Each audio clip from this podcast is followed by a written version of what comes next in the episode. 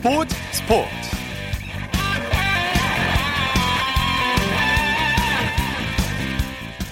여러분 안녕하십니까? 아나운서 이창진입니다. 남자 마라톤에서 마의 2시간대 벽이 무너졌습니다. 인류 사상 최초로 마라톤 풀코스를 2시간 안에 완주한 주인공은 바로 세계 마라톤 1인자로 꼽히는 케냐의 킵초게입니다. 킵초게는 오늘 오스트리아 빈 프라터 파크에서 열린 이네오스 챌린지에서 1시간 59분 40.2초를 기록했는데요. 산술적으로 이를 달성하기 위해서는 100m를 평균 17초에 달려야 합니다. 이를 위해서 킵초게는 페이스메이커 41명을 동원했다고 하는데요. 이런 도움과 공식 마라톤 대회가 아닌 이벤트였다는 점 때문에 킵초게의 업적은 공식적으로 기록되지 않을 거라고 합니다. 어찌됐든 엄청난 도전이고 엄청난 기록입니다.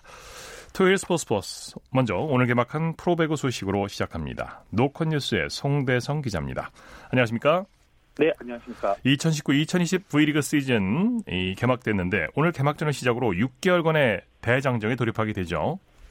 네, 남자부는 오늘 현대캐피탈과 대한항공의 개막전으로 6개월간의 대장정의 서막을 열었습니다. 네. 여자부는 이보다 한 주 늦은 19일 지난 시즌 통합 우승을 차지한 흥국생명과 한국도로공사의 맞대결로 본격, 본격적인 레이스를 시작합니다. 네. 포스트 시즌은 내년 3월 20일부터 남자 준 플레이오프를 시작으로 4월 5일까지 진행됩니다. 예.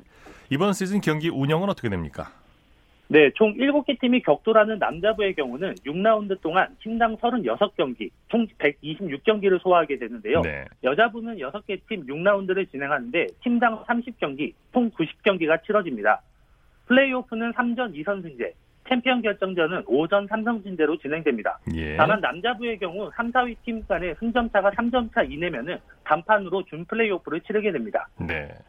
올 시즌에는 올스타전이 안 열린다면서요. 네, 남녀 배구 대표팀이 내년 1월 도쿄올림픽 대륙별 예선전에 참가하기 때문에 이번 시즌에는 올스타전이 열리지 않습니다. 예. 여자부는 대표팀 소집 기간과 대회 일정을 고려해 12월 21일부터 내년 1월 13일까지 24일 동안 리그를 중단하고요. 남자부는 내년 1월 5일부터 13일까지 9일간 V리그 휴식기를 갖기로 했습니다. 예. 이번 시즌부터 적용하는 새로운 제도 그리고 판정 가이드라인이 팬들의 요구를 반영했다면서요.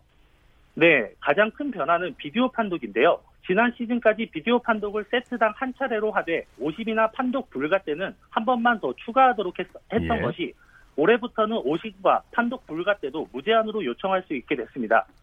또 네. 팬들의 의견을 반영해 판독 중인 경기 장면을 경기장 내 대형 전광판을 통해 실시간으로 보여주게 되고요. 아울러 비디오 판독 하- 요청 항목도 기존 9개에서 two action에 의한 double contact을 추가해 10개로 확대했습니다. 네네. 또 서브를 내, 넣을 때 상대 리시버의 시야를 가리는 행위, 스크린 반칙에 대한 판정도 강화됐습니다. 네. 이렇게 되면 경기 진행 시간은 더 길어질 수 있겠군요. 이번 시즌 전망해 볼까요? 이번 시즌 어떤 팀이 가장 강력한 우승 후보로 꼽히고 있나요? 네, 역시 지난 시즌 정규리그와 챔피언 결정전을 양분한 현대캐피탈과 대한항공이 가장 강력한 우승 후보로 꼽히고 있는데요. 네. 양 팀은 세, 세 시즌 연속 챔피언 결정전에서 격돌하며 V리그 강팀으로 군림하고 있습니다. 우리카드와 KB손해보험, OK저축은행도 봄 배구 진출을 위해 치열, 치열한 경쟁을 펼칠 것으로 전망되고 있습니다. 예. 특히 어떤 선수들을 눈여겨봐야 될까요? 네, 아무래도 대표팀을 다녀온 선수들에 대한 관심이 높습니다. 남자부는 대한항공의 정지석과 곽승석, 현대캐피탈은 베테랑 센터 신영석의 활약 여부가 관심을 네. 끌고 있는데요. 또 삼성 왕조를 이끌고 한국전력 소속으로 돌아온 가빈의 활약 여부도 주목을 받고 있습니다. 네. 네. 여자부의 경우는 올 시즌을 마치고 FA를 획득하는 이재영, 이다영, 박정아 등 정상급 선수들에 대한 관심이 뜨겁습니다. 네, 네. 이번 시즌 특이한 점이 감독 세 명이 동갑내기라는 점인데 동갑내기 삼총사의 대결도 볼만하겠어요. 네, 맞습니다. 석진욱 감독과 장병철 감독이 OK저축은행 한국전력의 주의봉을 잡으면서 예. 친구인 최태용 감독과 제략 대결을 펼치게 됐습니다. 최 감독은 1976년 동갑내기로 초중고와 삼성화재에서 함께 생활한 30년 지기 친구입니다. 참 어려운 인연이에요. 이것도 참 초중고 또 네. 프로팀에서. 미디어데이에서도 설전을 벌인 만큼 정규 시즌에서의 맞대결이 더욱 기대를 모으고 있습니다. 네. 오늘 개막전 소식 살펴보죠. 배구 여기가 갈수록 뜨거워질 텐데 분위기 어땠습니까? 네, 배구의 목마른 팬들이 경기장을 찾아 어느 때보다 뜨거운 개막전이었습니다. 오늘 개막전이 열린 천안 유관순 체육관에는 3,700여 명의 만원 관중이 들어차며 배구 열기를 한껏 끌어올렸는데요. 팬들의 열성적인 응원에 선수들은 화끈한 경기력으로 화답했습니다. 네, 네. 이 강력한 우승으로 꼽히는 대한항공과 현대캐피탈이 개막전에서 맞대결을 펼쳤죠. 네, 최근 3년 연속 개막전을 치른 양 팀인데요. 대한항공이 현대캐피탈을 꺾고 개막전 2연패 사슬을 끊어내면서 산뜻한 출발을 알렸습니다. 네, 네. 반면 개막전 4연승을 달리던 현대캐피탈은 오늘 패배로 연승 행진을 마감하게 됐습니다. 예. 대한항공은 지난달 열린 컵 대회에서 우승하기도 했죠? 네, 대한항공은 지난 6일 전남 순천에서 끝난 컵 대회에서 통산 네 번째 우승컵에 입을 맞췄는데요. 특히 조별리그 3경기를 포함해 전승가도를 달린 것은 2017년 한국전력 이후 2년 만이자 역대 다섯 번째 대기록입니다. 네. 개막전답게 1세트부터 팽팽한 접전을 펼쳤는데 승부가 어디서 갈렸습니까? 네, 센터진의 집중력 싸움에서 대한항공이 우위를 점한 것이 중요했습니다. 신영석과 최민호가 버틴 현대캐피탈의 센터진은 리그 최고의 전력으로 평가받고 있는데요. 네. 대한항공은 김규민과 진상원이 블로킹과 속공 싸움에서 좋은 모습을 보여주면서 팀 승리에 일조했습니다. 블로킹 역시 대한항공이 9대4로 앞선 것이 경기에 크게 작용했습니다. 네. 대한항공의 새 외국인 선수 비에나 선수 존재감을 확실하게 보여줬죠? 네, 컵 대회에서 MVP를 차지하며 화려한 등장을 알린 비에나 선수는요. 오늘 경기에서도 좋은 모습을 보여줬습니다. 예. 양팀 통틀어 최다인 30득점을 기록했고 공격 성공률도 56%로 준수했습니다.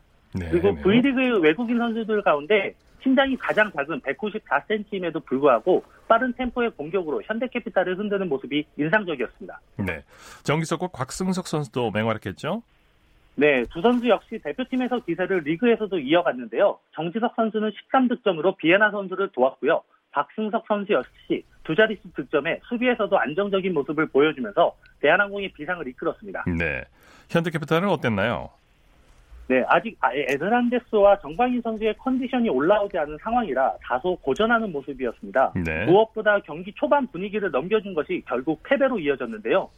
그래도 고무적인 부분은 무릎 부상으로 1라운드 출전이 어려워 보였던 토종 에이스 문성민 선수가 서브 에이스 3개 포함 16득점으로 여전한 기량을 보여줬다는 점입니다. 예.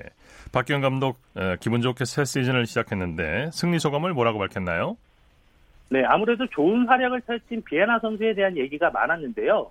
박기원 감독은 비에나 선수가 컵 대회 때보다 2단 볼 처리 능력과 세터 한선수 선수와의 호흡이 좋아졌다고 평가했습니다. 예. 하지만 팀 전체로 봤을 때는 공격과 서브 범실이 많았던 것이 다소 아쉽다고 전했습니다. 네.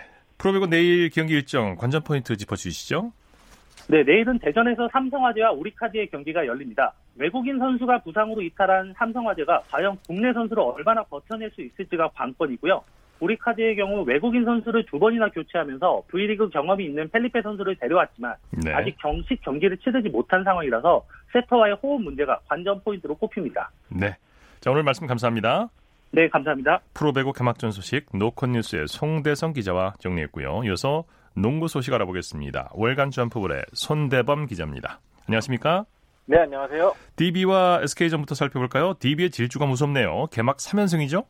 네, 그렇습니다. 원주에서 열린 DB와 SK 간의 경기는 사실 우승 후보 간의 대결로 상당히 기대를 모았던 경기였는데요. 네. DB가 81대 73으로 승리하면서 3연승을 달리게 됐습니다. 반면에 SK는 2승 2패가 되었습니다. 네. DB가 리바운드에서 SK를 압도했죠? 그렇습니다. 오늘 SK를 상대로 DB가 특유의 높이를 과시하면서 승리를 거뒀는데요. 그런 리바운드 싸움에서의 대승이 오늘 승리의 가장 큰 원동력 중 하나였습니다. 네. 전체 리바운드에서 55대 39로 앞섰거든요. 어, 특히 외국 선수인 이 치나누 오누아쿠 선수가 15득점에 11리바운드, 그리고 김종규 선수가 리바운드 14개, 윤호영 선수가 12개를 잡아내면서 어, SK를 압도한 것이 승리 비결이 됐습니다. 네. 윤호영, 오누아쿠, 김종규 삼각편대가 펄펄 날았죠? 그렇습니다. 이 오누아쿠 선수 같은 경우는 사실 대타로 온 선수인데요. 아직까지 팀에 완벽하게 녹아들지 못했음에도 불구하고 이 SK의 이 자밀 워니 선수를 꽁꽁 묶으면서 승리의 1등 공신이 됐고요. 네. 김종규 선수의 득점력, 그리고 윤호영 선수의 수비력까지 겸비하면서 어, SK를 여유 있게 제압했습니다. 네. SK 헤인즈 선수에게는 아주 중요한 날인데 좀 아쉬웠을 것 같아요. 그렇습니다. 오늘 헤인지 선수가 오늘 경기에 나서면서 어, KBL 외국 선수선 최초로 통산 500경기를 기록하게 되었습니다. 네. 또 KBL 현역 선수 중에서 8명밖에 없는 대기록인데요. 어, 하지만 이 헤인지 선수의 이런 대기록에도 불구하고 SK가 패, 패하면서 웃지 못하게 되었습니다. 네. 이상범, 이상범 감독 승리 요인을 뭘로 꼽았을까요? 네, 이상범 감독은 오늘 승리 요인 중 하나로 이 오누아쿠 선수의 수비, 그리고 김태술과 윤호영 이 두 베테랑의 존재감을 꼽았는데요. 일단 이번 시즌 들어서 이상문 감독은 3쿼터부터 김태술 선수를 출전시키고 있거든요. 이 베테랑 포인트 가드인 김태술 선수가 나서면서 이 공격도 조율이 되고 또 다른 선수들도 공격 찬스를 많이 얻게 되면서 어, 팀이 살아나고 있다는 평가를 내렸습니다. 네, 어. 윤호영과 김태술이 큰 역할을 했다고 평가를 했습니다. 네. KT가 개막전 패배 후에 연승을 달리고 있네요. 네, 그렇습니다. 홈 개막전에서 SK에게 패했던 KT였는데요. 어, 지난 10일 경기에서 오리온 그리고 오늘은 삼성까지 꺾으면서 2연승을 달리게 됐습니다. 네. 오늘, 오늘 승리 덕분에 홈 첫 승도 거두게 되었습니다. 네, 양 팀이 초반부터 치열한 접전을 펼쳤는데 KT 화력이 막강하죠? 그렇습니다. 오늘 95대 88로 이긴 KT인데요. 95점을 뽑아냈을 정도로 막강한 활약을 보였습니다. 네. 어, 현재 10개 구단 중에 3점 슛을 가장 많이 넣는 구단인데요. 어, 이에 걸맞게 오늘 양호석 선수가 31득점, 알손트 선수가 30득점을 올려주면서 이 삼성의 수비진을 무너뜨렸습니다. 네. 오리온은 현대모비스를 꺾고 시즌 첫 승을 거뒀네요. 그렇습니다. 이 이변이라고 할 수 있겠는데요.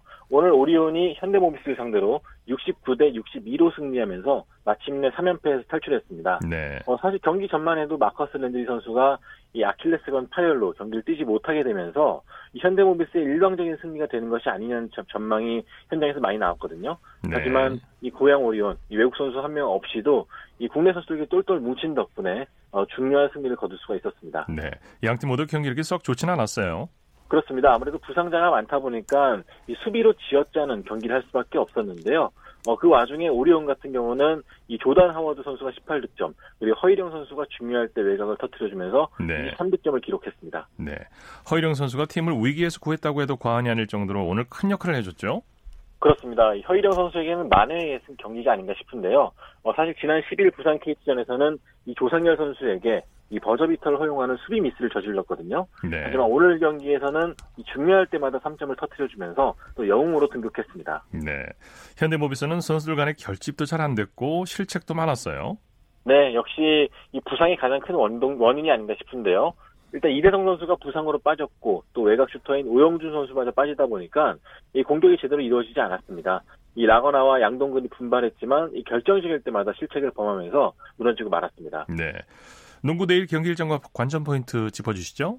네, 이번 시즌부터 일요일마다 4경기가 펼쳐집니다. 어, 내일도 창원과 안양, 울산과 부산에서 경기가 열리는데요. 어, LG와 DB가 마침내 맞붙게 됩니다. 이 LG에서 뛰었던 김종규 선수가 DB로 이적하게 되면서 이 내일 첫 만남을 갖게 되거든요. 어, 많은 관심을 좀 불러 모으는 경기가 아닌가 싶고요. 안양 KGC 인상무사와 서울 SK 그리고 현대모비스와 삼성, 부산 KT와 전자랜드가 맞붙게 되는데요. 어, 특히 KT와 전자랜드 이 국내 선수들 간의 그 화력이 완만치가 않은 팀이기 때문에 이, 이 팀의 경기를 지켜보시는 것도 좋을 것 같습니다. 네, 소식 고맙습니다. 고맙습니다. 프로농구 소식 월간 점프볼의 손대범 기자와 함께했습니다.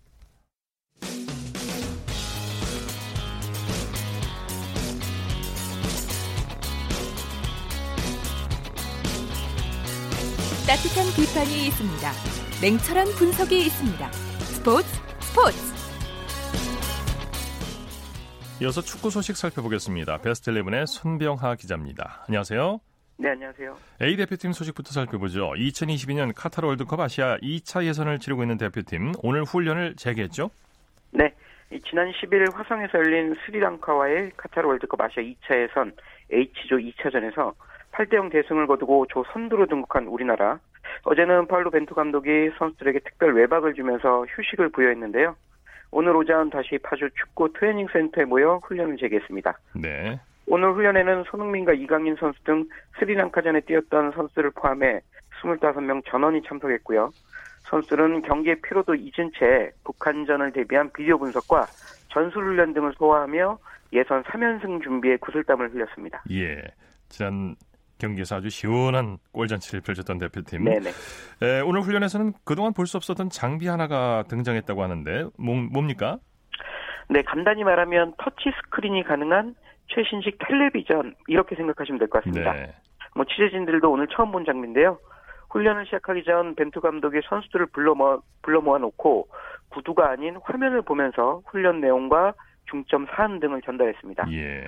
기존에는 뭐 훈련 전 미팅을 통해서 훈련 내용을 고지하거나 운동장에 나와 구두와 손짓 등으로 훈련 방법을 전달, 전달했는데요. 좀 더 정확한 의미 전달이 가능한 터치 스크린을 통해 훈련 방법을 전파한 겁니다. 네. 이는 벤투 감독이 아무래도 외국인이라 소통이 자연스럽지 못한 면이 있기 때문인데요. 예, 그래서 터치 스크린을 활용한 훈련 전, 훈련 및 전술 전달은 선수들에게 더욱 직관적이고 직접적으로 이 전달됐을 것으로 예. 보입니다. 북한전을 대비한 훈련 장비는 아닌 거죠? 네. 이 대한축구협회 관계자도 북한전을 대비해 훈련 장비를 구입한 것은 아니라고 밝혔습니다. 예. 이 관계자는 향후 훈련에도 필요하다는 판단 아래 구입했다면서 북한전을 위해 특별히 준비한 것은 아님을 분명히 했습니다. 예. 예. 벤투 감독도 마찬가지였습니다. 벤투 감독은 선수들에게 직접 의미를 전달했는데요.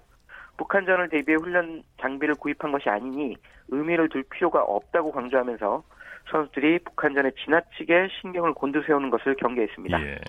뭐 어쨌든 새로운 훈련 장비로 선수들은 새로운 훈련 방법을 경험했고요. 그림과 이미지로 전달받다 보니 전보다는 보다 명확하게 훈련 내용을 인지할 수 있게 된 것은 사실인 것 같습니다. 예. 북한전이 열리는 경기장이 인조잔디라고 하던데 대표팀이 인조잔디 훈련을 했습니까? 아닙니다. 벤투호 오늘 인조잔디 훈련을 생략했습니다. 네네. 말씀하신 것처럼 경기가 열리는 김일성 경기장은 천연잔디가 아닌 인조잔디 구장입니다. 예. 그래서 유소년 시절 이후 거의 모든 경기를 천연잔디에서 소화한 우리 선수들에게는 상당히 낯선 환경입니다. 예. 그래도 벤투 감독은 물론 선수들도 크게 다를 건 없다 뭐 이런 분위기입니다. 당초 파주에 있는 인조잔디 구장을 이용해 훈련하는 것도 좀 생각했는데요.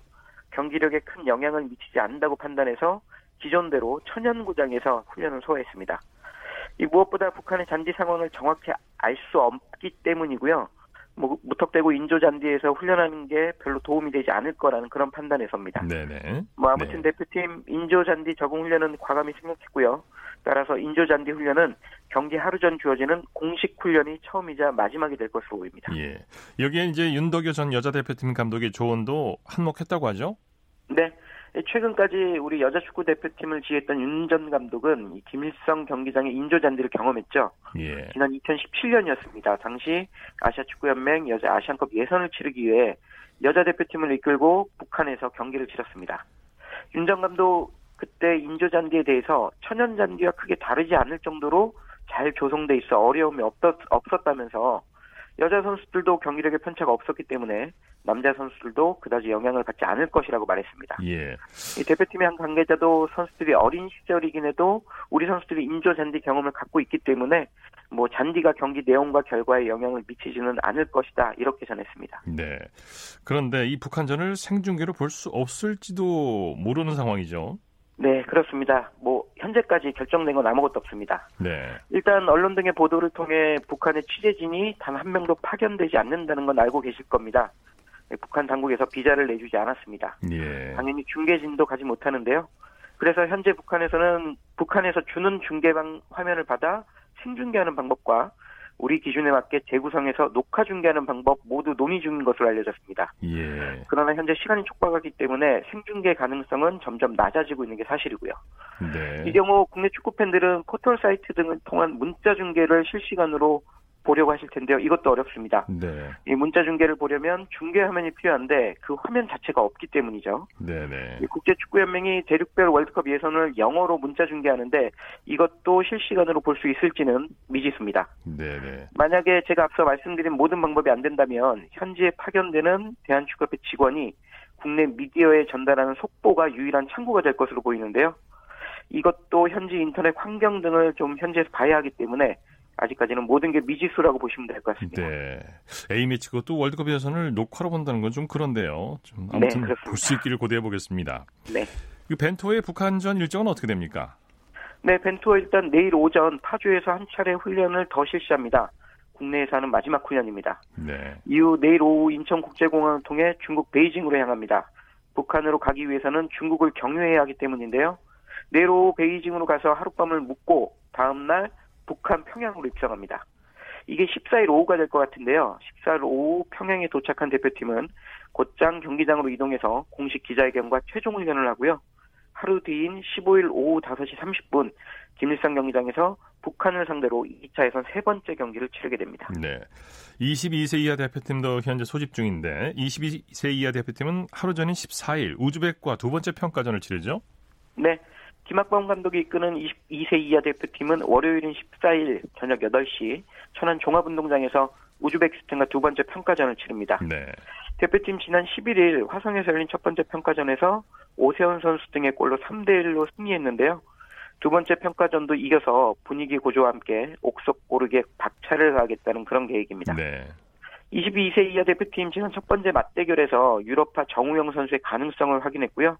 오세훈 등 연령이 좀 어린 선수들의 경기력이 많이 성장했음을 두루 확인했습니다. 과연 두 번째 평가전에서는 어떤 수확을 얻을지 주목받고 있습니다. 네. 유럽에서는 유로 2020 예선이 한창이죠. 네, 내년에 열리는 유럽 축구 선수권대회 본선 출전권을 놓고 유럽 각국은 또 다른 축구 전쟁을 하고 있습니다. 네. 우리 시간으로 오늘 새벽 체코와 포르투갈에서 예선 경기가 열렸는데요. 먼저 체코에서 열린 경기에서는 체코가 축구 종가 잉글랜드를 2대 1로 꺾는 파란을 일으켰습니다. 잉글랜드 각종 메이저 대회 예선에서 패한 건 10년 만의 일이라고 하는데 무패 기록이 깨져 심통에 잠겼습니다. B조 경기에서는 포르투갈이 룩셈부르크를 3대 0으로 꺾었습니다. 네. 포르투갈은 호날두 선수 등의 골을 앞세워 한 수 아래인 룩셈부르크를 꺾고 3승 2무째를 기록하며 조 2위를 유지했습니다. 네. 오늘 소식 고맙습니다. 네, 고맙습니다. 축구 소식 베스트 11의 선병하 기자였습니다. 쳤다 하면 홈런이고 슛 골이고 각본 없는 한편의 드라마.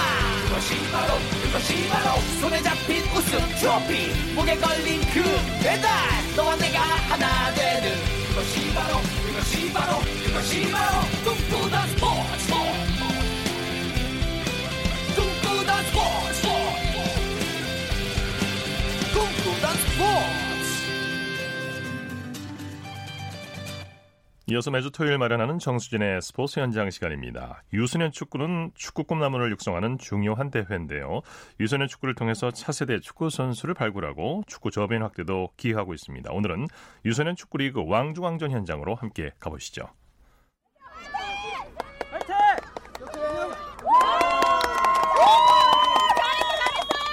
네, 2019 유소년 축구리그 왕중왕전이 펼쳐지고 있는 어린이 대공원 축구장에는 서울의 각 자치구를 대표하는 유소년 축구팀들이 한자리에 모여 있습니다. 6, 7세의 유치부와 초등학교 1학년인 초등부가 참가하고 있는데요. 다섯 개의 코트에서 동시에 경기가 진행되고 있고 저마다의 응원과 함성 소리가 이 축구장을 가득 메우고 있습니다. 축구 꿈나무들의 열정이 느껴져서 그런지 분위기가 너무나 좋은데요. 가을 하늘 아래에서 축구로 함께하는 이 현장 지금부터 안내해드립니다. 네, 안녕하세요. 저는 서울시체육회 지역진흥팀의 이승수라고 합니다. 이 대회는 4월 달부터 9월까지 서울시의 25개 자치구, 자치구에서 초등부, 유치부 지역리그를 거친 다음에 그 중에서 1위 팀들, 우승한 팀들을 대상으로 해서 어, 서울시 왕중왕전을 하는 그런 대회입니다. 아이들에게 가장 인기 있는 스포츠가 축구라는 운동이기 때문에 참가자들도 많이 늘어나고 있는 편이고 참가팀이 많이 지역리그에서 많이 늘어나는 편이에요. 여태까지는 64팀으로 해서 64강 토너먼트로 했어요. 토너먼트로 했는데 그러다 보니까 한 경기 하고 지면은 집에 가는 그런 상황이 좀 발생하다 보니까 올해부터는 조를 편성해서 세미리그로 진행을 하고 거기서 토너먼트로 다시 이렇게 진행하는 경기 운영 방식을 조금 변경해 봤어요. 승패도 물론 중요하지만 친구들과 가족들과 좋은 추억을 많이 만들어 갔으면 좋겠고 다치지 않고 경기하고 즐겁게 집에 갔으면 좋겠습니다. 막아 가자! 잘했어! 잘했, 잘했어! 잘했다 잘했다! 가자 움직여 움직여! 네 옆에서 열심히 응원하고 외치는 분들 누군지 아시겠죠? 바로 이 축구 꿈나무들의 열혈 팬인 부모님들입니다. 골을 넣거나 좋은 플레이가 나왔을 때 그리고 넘어져도 바로 일어나는 아이들의 모습을 보면서 박수와 환호, 격려가 끊이질 않습니다. 어느 팀 어머님이신 거죠? 주황색 불개미요. 강남구에 있는 초등학교 1학년 애들이 같이 만들어진 팀인데 엘리트 팀이에요 이름이. 좋습니다. 오늘 우승 가야죠. 화이팅! 아, 첫 경기 때 졌으면은 반신반의했을 텐데 이겨갖고 이번 경기 이기면은 결승 갈 수 있을 것 같아서 또 단합도 되고 협동도 해보고 뭐 울기도 해보고 그런 게 경험이니까 그만큼 많이 성숙할 수 있을 것 같아요. 불개미 진짜 무서움을 오늘 보여줄 겁니다. 화이팅! 화이팅! 저희는 금천구 유치부 예요. 경기 전인데 네. 뭐 하고 계시는 거예요?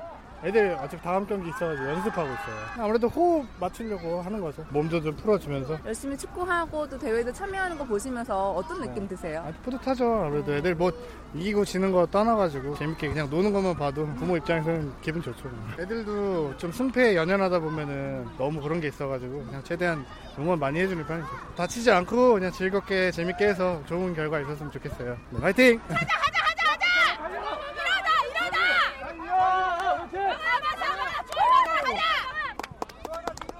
한편 각 팀의 코치들은 각 자치구를 대표해서 나온 거라 그런지 약간의 부담감을 느끼기는 하지만 아, 그래도 기쁜 마음이 더 크다면서 이 시간 자치를 즐기려고 하는 모습이고요.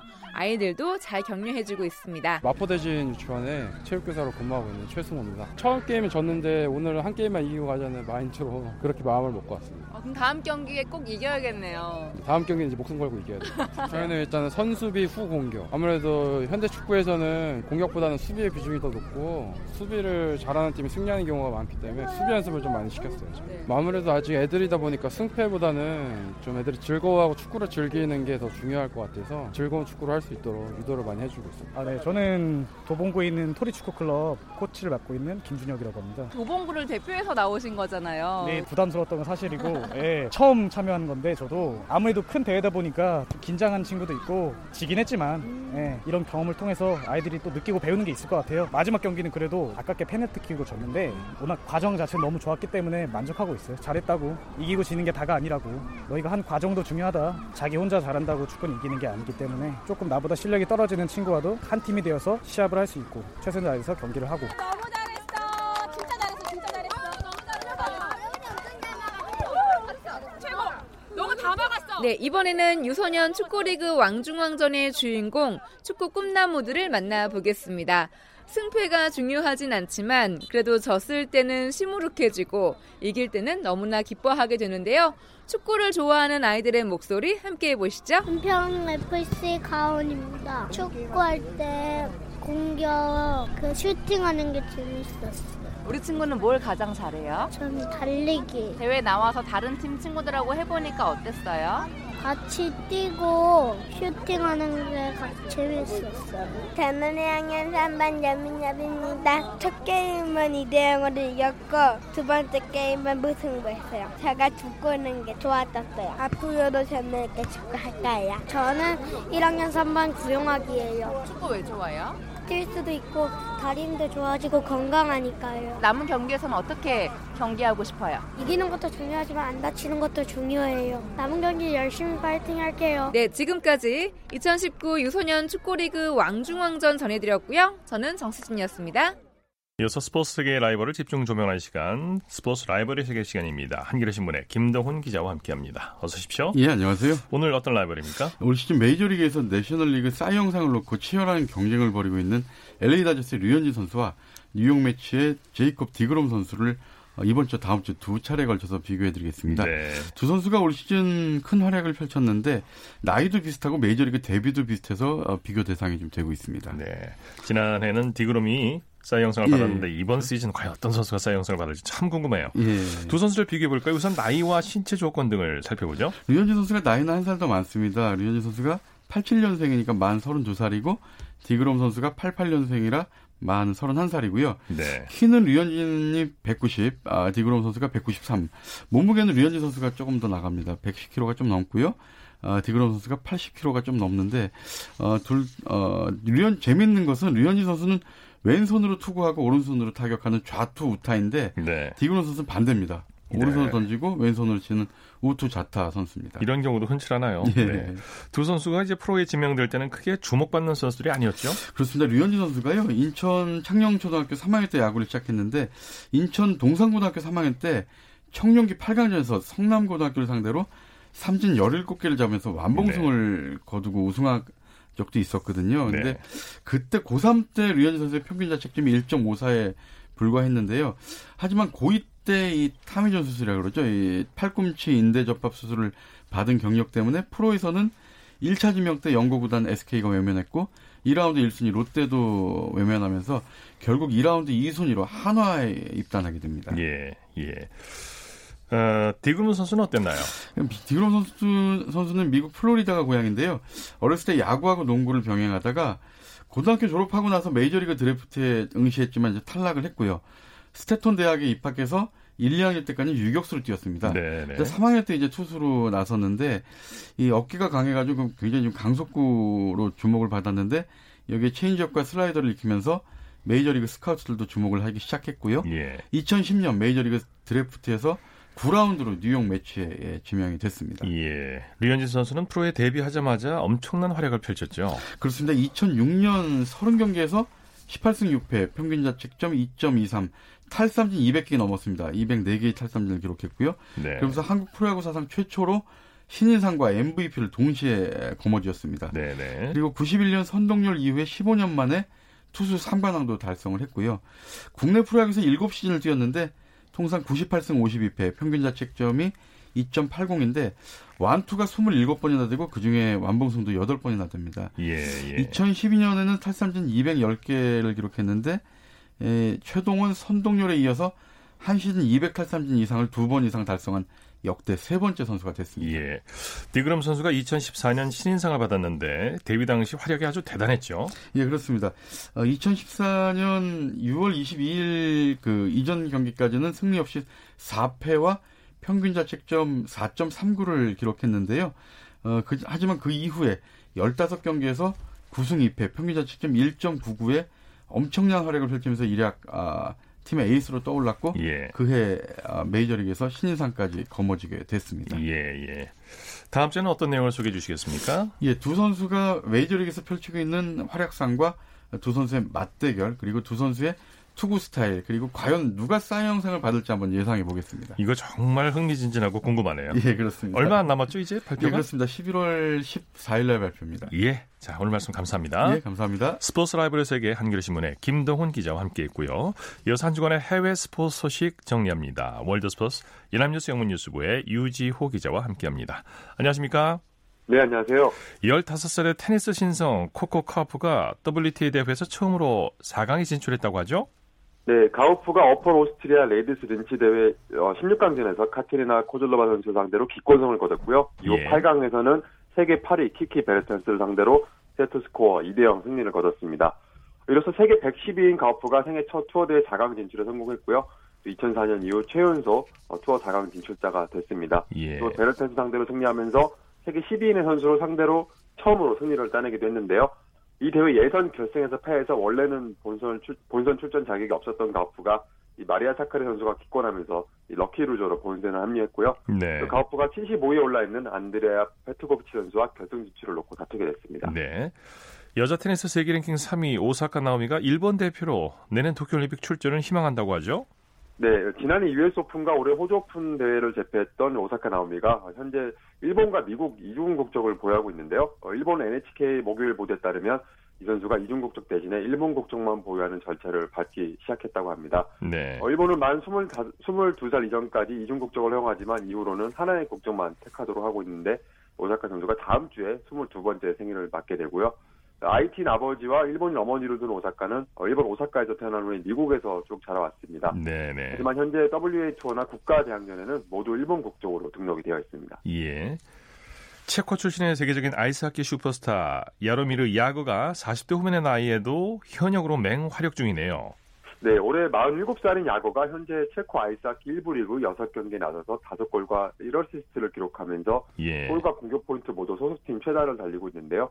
야거는 북미 아이스하키 리그 NHL 사상 가장 위대한 선수 중 한 명으로 꼽히고 있습니다. 총 24시즌을 뛰면서 1921포인트를 쌓아서 이 부분 역대 2위에도 올라 있는데요.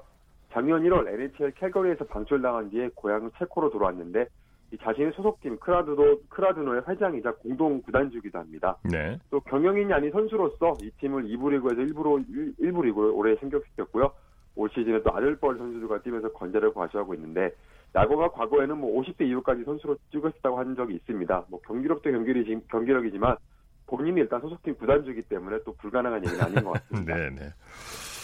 자, 또 한 명의 체코 출신 선수 얘기인데 은퇴한 축구 골키퍼 체흐가 아이스하키 골키퍼로 새 인생을 시작한다고 하죠?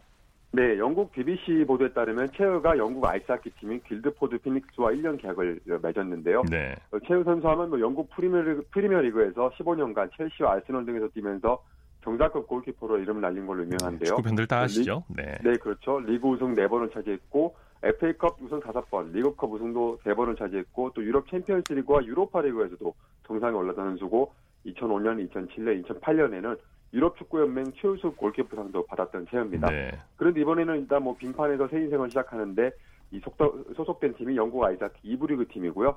체흐는 원래부터 아이스하키 열렬한 팬이었다면서 축구 선수로 뛰는 동안 하지 못했던 일을 이번에 할 수 있게 돼 기쁘다고 말했습니다. 네, 과연 어떤 활약을 펼칠지 기대를 해보죠. 38년 만에 이란에서 축구 경기장의 문이 여성에게 열렸다는 반가운 소식이네요. 네, 지난 목요일 테헤란 아자디 스타디움에서 열린 이란과 캄보디아의 월드컵 2차 예선 경기에 여성 팬들의 입장이 허용됐는데요. 어, 경기장 전체 8만 석 가운데 3,500, 3,500석만 여성에게 할당이 됐고 어, 이 표가 온라인상에서 1시간도 되지 않아 모두 팔려 나갔다고 합니다. 그런데 나머지 남성 입장권이 2,000여 장밖에 팔리지 않아서 왜 여성 입장권으로 늘리지 않았나는 비난도 나왔다고 하는데요. 네. 이란은 1979년 이슬람 혁명 뒤 종교 율법을 엄격히 시작하면서 어, 여성의 축구 경기장 입장을 불허했고요. 여성의 축구 경기장에 입장한 기록이 1981년이 마지막이었습니다. 아이고 그렇군요. 네. 네, 이번 경기에서는 남성 관중과 섞이지 않게 하려고 어, 여성 관객을 경기 4시간 전부터 입장을 시켰고요. 또 관람석도 높이 2m 정도의 분리벽을 만들었는데 이 경기 중에 골을 넣은 이란 축구 선수들이 여성 전용 구역을 향해 감사 인사를 표시하게 됐고요. 이란은 이 경기에서 14대 0 대승을 거뒀습니다. 네. 미국의 여자 체조 스타 시몬 바일스가 세계 선수권 개인 종합에서 사상 첫 다섯 번째 우승을 달성했군요. 네, 바일스가 독일 슈투트가르트에서 열린 세계선수권 여자 개인 종합 부분에서 58.999점을 받아서 우승을 차지했고요. 예. 이로써 통산 다섯 번째 우승을 하면서 또 2위 선수와는 2.1점 차로 개인 최다 격차 우승 기록도 세웠고요. 미국 출신 선수가 여자 개인 종합 7개 대회 연속 우승을 차지하는 기록도 이어갔습니다. 네. 바일스는 지금까지 자신이 참가한 모든 세계 선수권에서 개인 종합 우승을 했는데요. 2014, 2015, 2015년 우승을 했고 2016년에는 올림픽으로 세계 선수권이 열리지 않았고요. 바일스가 2017년 시즌을 통째로 쉰 다음에 작년에 복귀해서 또 우승을 차지했습니다. 예. 이 선수가 3년 전 올림픽에서 다관왕에 올랐는데 내년 도쿄 올림픽에서도 지금 페이스라면 뭐 적수가 없어 보입니다. 네. 소식 고맙습니다. 네, 감사합니다. 월드스포츠 연합뉴스 영문제수보의 유지호 기자였습니다. 스포츠 스포츠 오늘 준비한 소식은 여기까지고요. 내일도 풍성한 스포츠 소식으로 찾아뵙겠습니다. 함께해 주신 여러분 고맙습니다. 지금까지 아나운서 이창진이었습니다. 스포츠 스포츠